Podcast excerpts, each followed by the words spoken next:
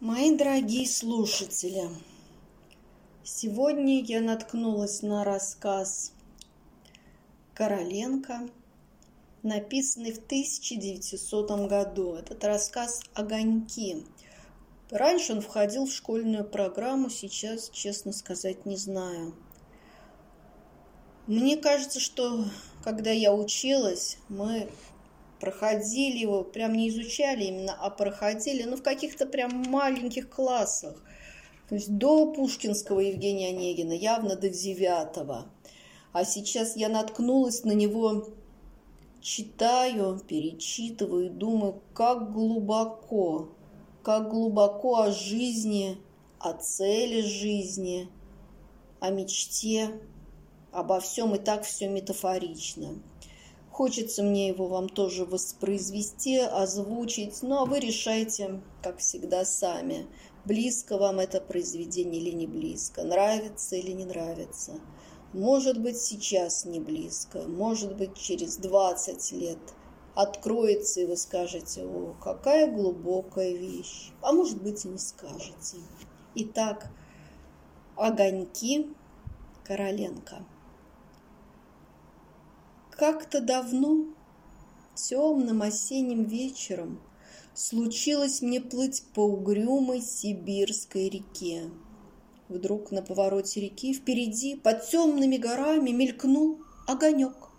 Мелькнул ярко, сильно, совсем близко. «Ох, ну слава богу!» — сказал я с радостью. «Близко ночлег». Гребец повернулся, посмотрел через плечо на огонь, и опять апатично налег на весла. Далече. Я не поверил. Огонек так и стоял, выступая вперед из неопределенной тьмы. Но гребец был прав. Оказалось, действительно далеко. Свойство этих ночных огней приближаться, побеждая тьму, и сверкать, и обещать, и манить своей близостью. Кажется, вот-вот еще два-три удара веслом, и путь кончен. А между тем далеко. И долго еще мы плыли по темной, как чернила реке.